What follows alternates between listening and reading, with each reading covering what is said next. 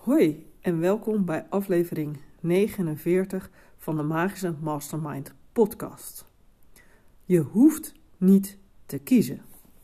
Vandaag in een gesprek werd ik herinnerd aan een heel mooi moment in mijn loopbaan als ondernemer.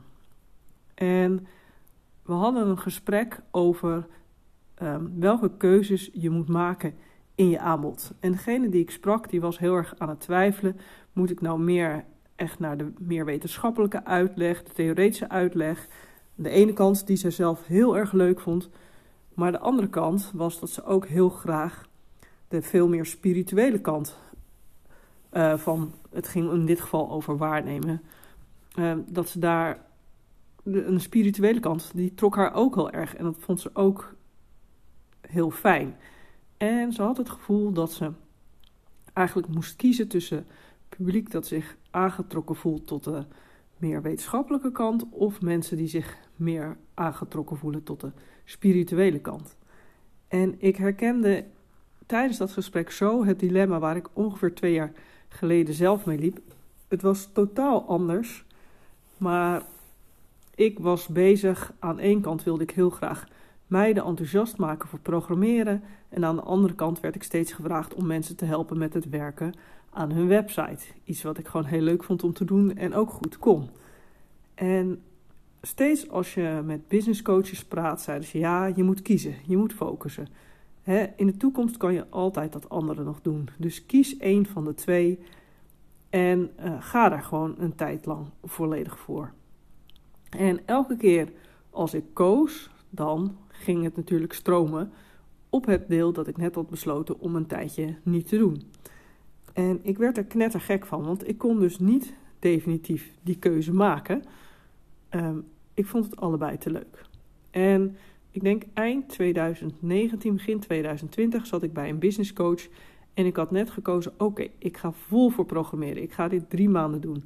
En zij kwam met het advies: nee, die andere kant, daar trek je makkelijker mensen mee, is een minder moeilijke weg. Kies nou eerst voor het helpen met mensen met hun website. En eigenlijk het mooie wat er toen gebeurde was dat er een soort druppel, uh, ja, mijn emmer liep over, zeg maar, die druppel die je emmer doet overlopen. En ik werd eigenlijk een soort boos en opstandig, omdat ik dacht van ja, ik heb net het andere gekozen en nu krijg ik weer het advies om te switchen naar die andere kant, omdat die makkelijker zou gaan. Maar eigenlijk wil ik liever, nou ze ging het maar door, in mij natuurlijk, ik bedoel, niemand anders had er wat mee te maken.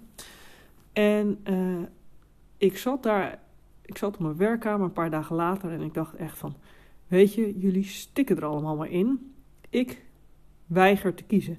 Ik geef mezelf toestemming om een half jaar lang gewoon te gaan voor allebei. Ik zie wel waar het komt, ik zie wel wat er komt, ik zie wel wanneer het komt. En als ik meer aandacht nodig heb voor het een, dan doe ik het een. En als ik meer aandacht nodig heb voor het ander, dan doe ik het ander.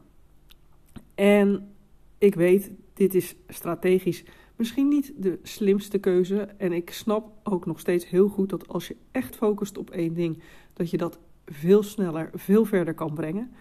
Maar het was niet mijn pad.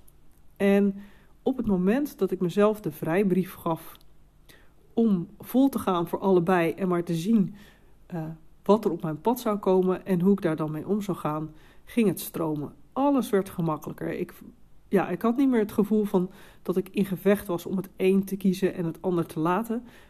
Maar ik deed gewoon waar ik op dat moment, wat op dat moment het beste voelde. En ook vlak daarna kwam ik dus in aanraking met de term multi-passionate. Mensen die gewoon van heel veel dingen tegelijk houden. En ik ontdekte dat ik eigenlijk altijd graag, bijvoorbeeld ook toen ik nog een vaste baan had, dat ik graag twee projecten had.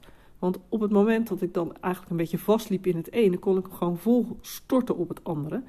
En uh, door dat, de focus af te halen van hetgeen uh, waar ik vast was gelopen, ging dat eigenlijk juist op de achtergrond ging dat weer stromen en borrelen en kon ik daarna weer vol ervoor gaan. En vandaag dus tijdens dat gesprek eh, met die vrouw die zo strukkelde van moet ik nou het ene kiezen of het andere kiezen, ehm, vertelde ik haar van nou ja, misschien hoef je het niet te kiezen en mag het gewoon er allebei zijn. Zij is namelijk allebei, zij vindt allebei belangrijk, allebei ontzettend interessant. En als zij dat vindt, dan zijn er dus meer. En het, uh, ze gaf mij dus terug dat meteen bij haar van alles ging stromen en dat ze dacht van, oh, dit is fijn, ik hoef niet te kiezen. En ik herkende zo goed dat gevoel van toen ik mezelf die vrijheid had gegeven om niet te kiezen, maar gewoon te gaan voor uh, wat ik dacht dat goed was. En inmiddels uh, ja, weet ik ook, het is echt handig om een rode draad, een overkoepelende thema of iets te hebben waar je dit soort dingen aan op kan hangen, zodat het voor jezelf naar de buitenwereld toe makkelijker wordt. En inmiddels heb ik ook geleerd dat je bijvoorbeeld best wel twee dingen heel goed kunt combineren in een programma en dat je kunt spelen met ga ik nou die ene kant belichten in mijn social media post of mijn andere kant? En dat kan dus naast elkaar. En dan kijk je waar de fijnste klanten uitkomen en dan kan je altijd nog bepalen of je die ene kant meer benadrukt of niet. Maar je gaat in ieder geval gewoon lekker aan de gang. Je omarmt het dat je gewoon meerdere dingen tegelijk wil doen. En dat kan naast elkaar zijn, dat kan verweven zijn.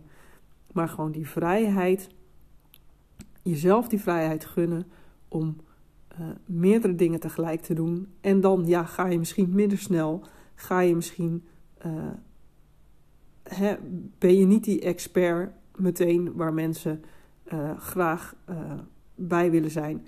Maar er zijn echt genoeg mensen die juist heel erg waarderen dat jij overal of van heel veel dingen een beetje wat af weet. Omdat ze dan het gevoel hebben dat ze met alles bij jou terecht kunnen. En dus moedig ik je aan, of geef ik je mee vandaag. Mijn boodschap van vandaag is: je hoeft niet te kiezen. Je mag doen wat je het allerliefste wil, ook als dat meerdere dingen zijn. Nou, deze was het weer voor vandaag. Ik wens je nog een fijne avond. Het is vier avond op het moment dat ik het opneem. En tot de volgende podcast.